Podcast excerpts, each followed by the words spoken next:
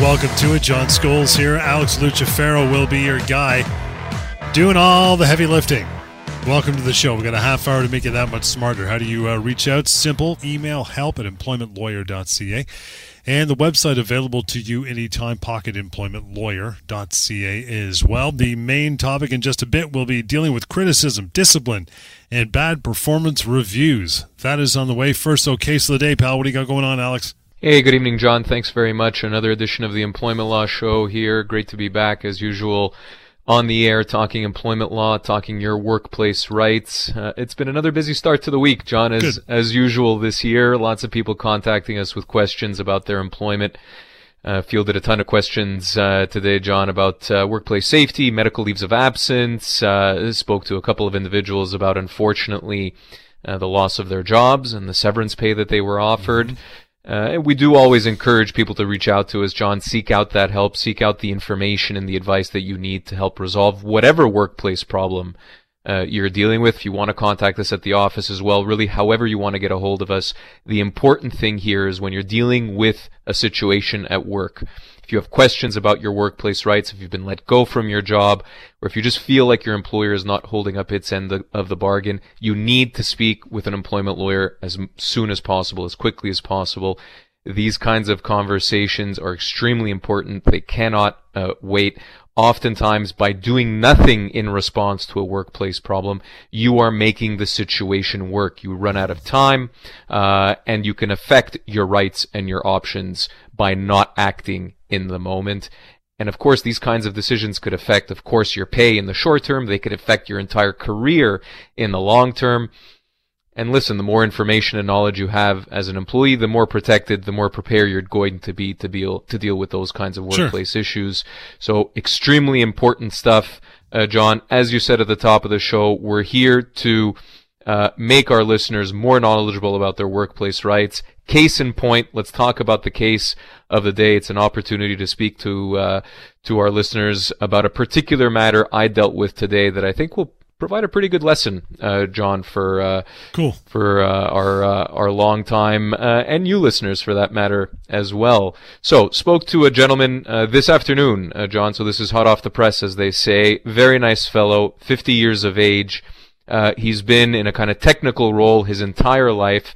Most recently, John, for the fa- past five years of uh, his career, he's been employed with a pretty large university in the province. I'm obviously not going to say who, okay. but a pretty pretty well known university uh, here in on uh, in Ontario. And again, working as a senior technician.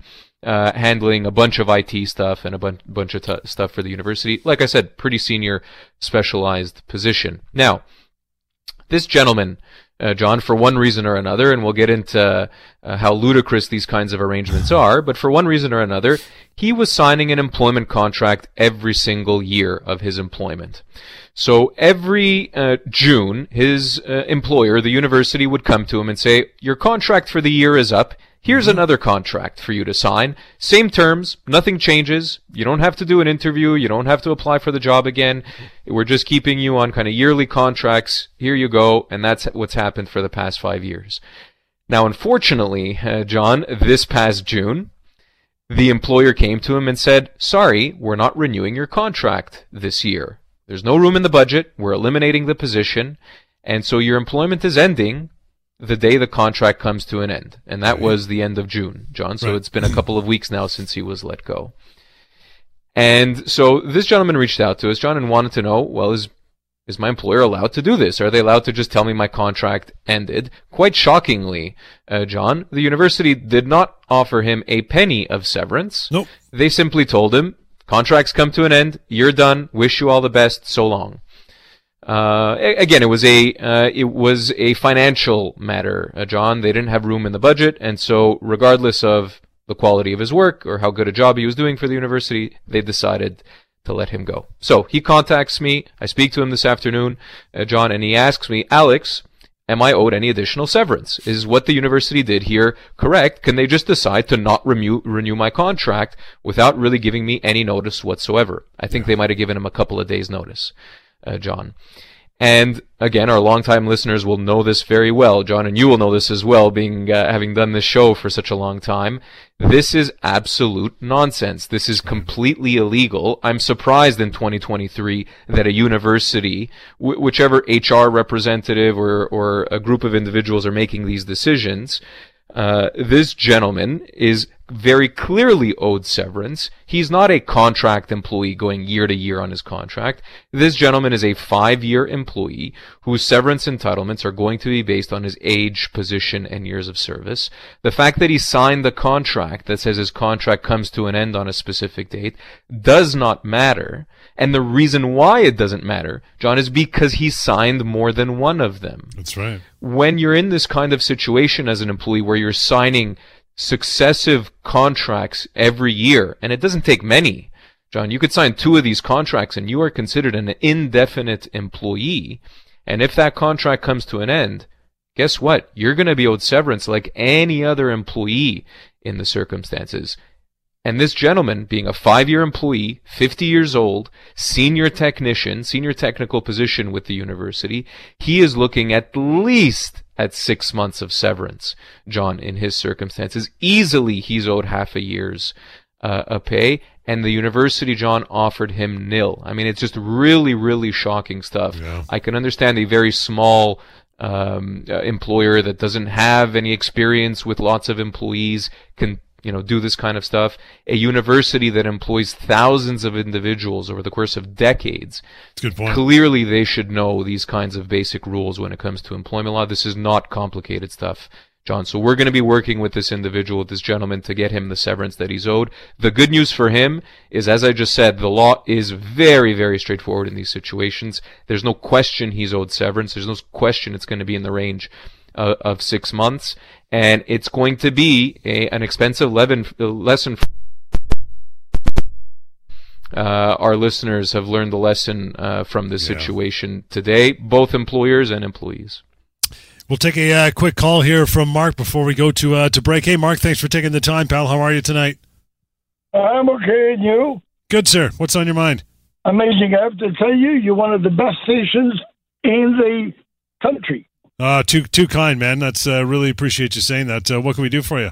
Now, the, the employee was working there for about 20 years.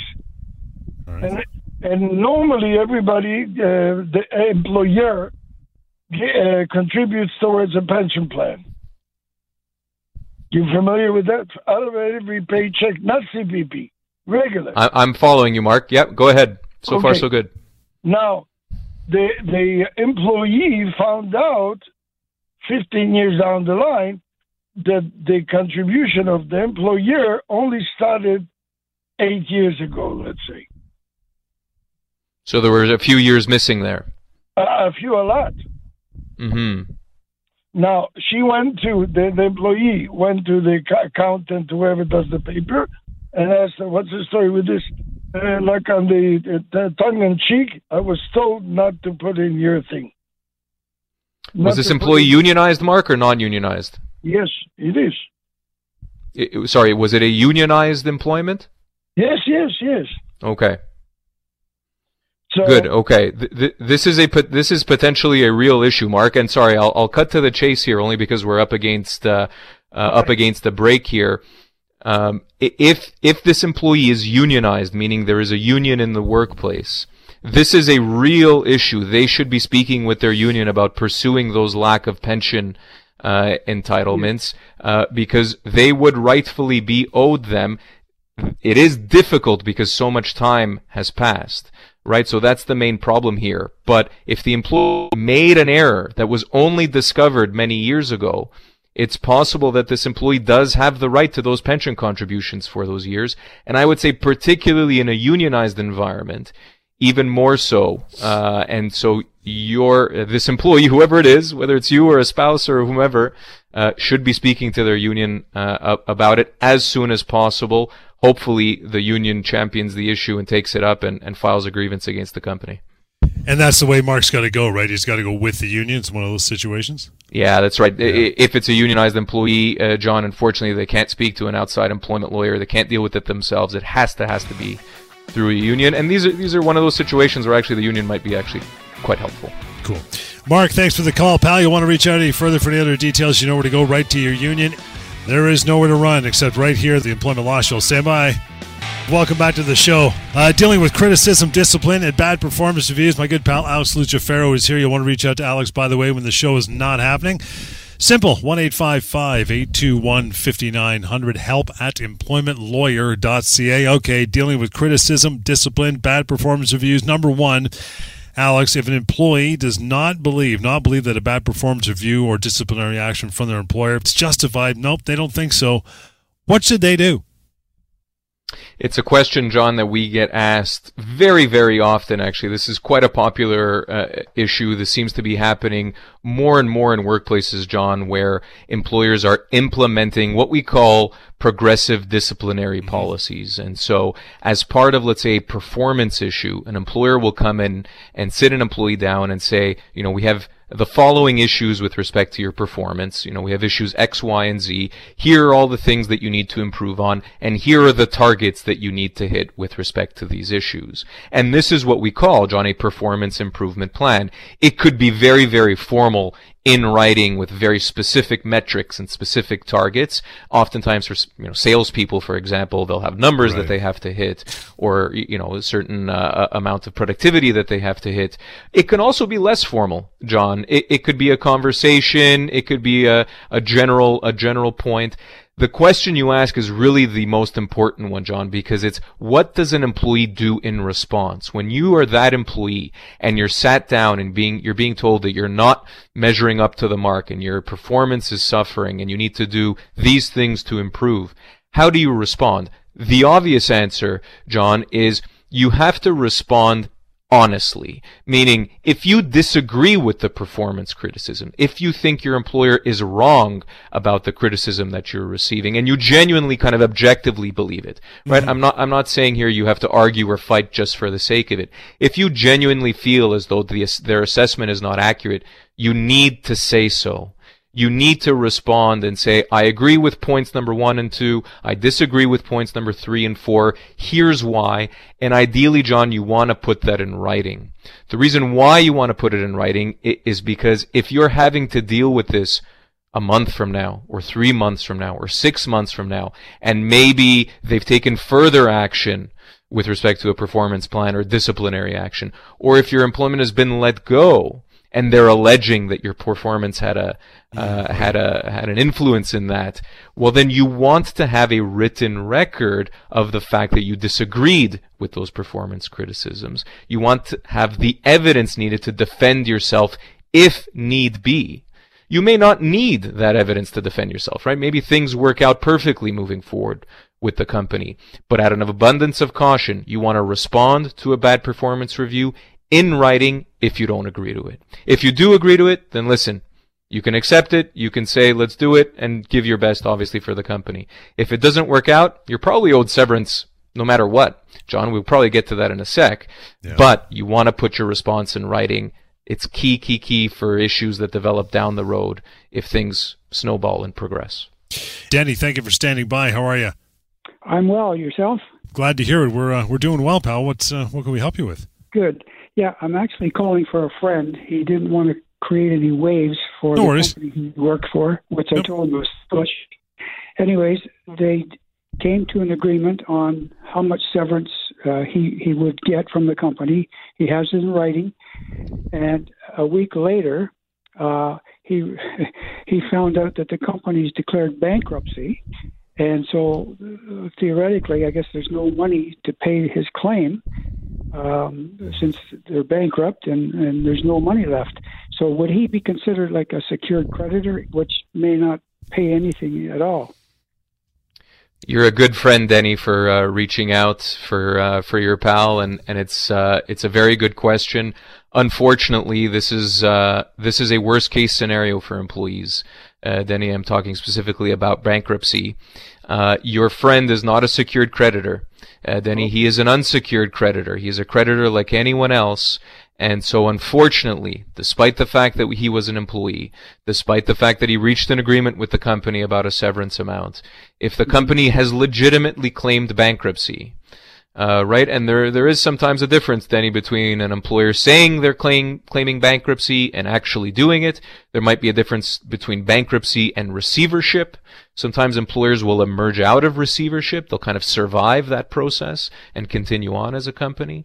So your friend may want to speak with uh, speak with us just to just so we have a better sense of exactly the situation is and what his options are. But if it is indeed a bankruptcy, Denny, I hate to report that he's a creditor like anyone else. He's going to get behind the big banks. He's going to get behind the secured creditors, and he's probably going to get cents on the dollar of the severance yeah. that he agreed to. It is a worst case scenario for employees. We saw it with uh, with Sears quite a while ago. We see it from time to time with uh, with lots of employers. Bankruptcy is not a situation you want to be in as an employee or even former employee. Yeah, I guess what he should have done was. Um, uh, get the money sooner, and then they before they declared bankruptcy. That's absolutely right. That's absolutely right. Ideally, as part of a severance package, you're agreeing to kind of a lump sum payment up front, completely cut ties with the company. Once they've paid you, you know, uh, it, it's over effectively. They can't come claw back that money. If it was some sort of salary continuation or if it took some time uh, to reach that agreement, you know, again, that that uh, yeah. that makes for a very very difficult situation. Appreciate that call, Danny. Enjoy the rest of your evening uh, in between dealing with criticism, discipline, bad performance reviews. Can an employee, Alex, take a medical leave of absence if the situation becomes too stressful? They pull that card or no? Mm-hmm. Yeah, it's something. Uh, it's something that employees uh, will often do, John, when they're dealing with either just a difficult work environment, poisoned work environment, or when they're dealing with criticism or discipline, and, and that could be in the form of of a performance improvement plan or or just bad performance reviews more generally. You can, you can, John, take a medical leave of absence if if you're dealing with a stressful situation at work, even if it's in the middle of a performance uh, assessment or, or a performance performance improvement uh, plan. I have no problems with that, and ultimately the employee should follow the, their doctor's lead on that particular subject. If your doctor is telling you your health is struggling, your health is failing because of the stress that work is causing you, and maybe you're losing sleep, or maybe you're not eating properly, or maybe you're just you know overly anxious or stressed and your employer or your bo- your doctor rather is telling you to take a leave of absence or suggesting it, I think you've got to listen to your doctor in that situation. Uh, uh, John, your health comes first, always, always, always, and so that is something that is certainly uh, an option for employees. What I will say, however, as a caveat, John, is that a medical leave of absence does not solve any of these problems. If you're dealing with an unjustified performance uh, review that's negative, or a performance improvement plan, or again, some sort of poisoned, difficult work environment, what a medical leave of absence does, John, is it simply takes you out of that environment temporarily. Right. Your doctor might order you, uh, you know, a medical leave for a week or maybe a month, right? It could be any period of time. Once that period comes to an end and your doctor clears you to return back to work, you're returning effectively to the exact same situation. Unless there's been an actual change in the employment uh, in the office where you know the manager you were dealing with is no longer there, or there's been some sort of significant change, your employer can continue, for example, the performance improvement plan once you're back from a medical leave of absence. So you're not really solving any issues taking a medical leave, uh, John. You're really just putting pause on the entire process. But again, your health comes first. Uh, it's the number one priority. So if you need to take that medical leave and take some time off, you absolutely can. How about without the you know not in the confines of the workplace? I want to ask you that if we got time in a moment, but I want to get to uh, to Mike's call first. Mike, how are you, pal? What's your uh, what's your question? What's your question? Uh, uh good evening, gentlemen. Uh, my question is in regard to um, I work for a trucking company, uh, provincially regulated. they they're implementing oh putting cameras so a camera facing out on the road and a camera camera facing inward on the driver. I just want to know where this where this stands in regard to privacy. Is the inward looking camera a violation of the driver's privacy? It's a great question, uh, uh, Mike, and I think quite a uh, quite a novel one. If you can actually just turn your radio down quickly, Mike, that would, that would be great. Just hearing some feedback there. It's actually quite a novel one. I've actually uh, uh, uh, correct me if I'm wrong, but this is a relatively new phenomenon. I think lots of uh, trucking comp- companies are implementing these yep. kinds of procedures. And so this is an issue that is going to come up. I'll tell you this, Mike, my initial response here is that I think it's perfectly reasonable. And I actually think it would be a benefit to the drivers themselves to have those outward facing cameras, right? I think to record incidents and potentially accidents and just for, you know, an employee's own safety, I think outward looking cameras completely appropriate, completely legitimate, uh, and therefore legal in the circumstances. Where I do have to take issue, however, is the inward facing cameras. Because I think you're right, you're pointing, you're kind of touching on an invasion of privacy there, uh, issue, Mike, uh, you know, where clearly you're fa- you know, they're facing the driver and if this is your workplace, right, the question is, can you be filmed constantly in your workplace? Uh, uh, right? And there may be some instances where that's appropriate, and there may be others where it isn't. And I think that's an area where you can quite rightfully push back. Mike, if I was you in, in this position, I'd tell my employer, listen, I'm happy with the outward facing cameras. I think that's great. The inward facing camera, I'm not so comfortable with. I, you know, not only are you spending your working hours in the truck there, you're also spending your time off in the truck, right? If you're a longer distance driver, for example, it's where you take your breaks. It's where, uh, you know, you might take your lunches, etc., etc. And there is a line there that shouldn't be crossed uh, right in terms of invasion of, of privacy. So I think that's an issue, uh, Mike. I would push back professionally, respectfully, of course. Uh, but it is an ongoing conversation with employers in the trucking uh, industry, and I think it's possible that in some cases it might be allowed on a temporary basis, where maybe while you're driving, while you're actually on the clock, they may have a right to film. Off the clock, there should be absolutely no camera pointing to any employees. Thank you, sir. Uh, thanks, Mike. Appreciate that, and that's uh, that's where we're going to uh, to wrap it up for this evening. God, it goes quickly, but that's okay. If you didn't get your question asked and get on air in time, we're back in here tomorrow at 6.30 again. In the meantime, reach out to Alex. He's got your answers. Just make that phone call anytime on your own time. 1-855- 821 5900. 1 821 5900. Help at employmentlawyer.ca and that website, pocketemploymentlawyer.ca. Back in here tomorrow, 6.30, the next edition of the Employment Law Show right here. We'll see you then.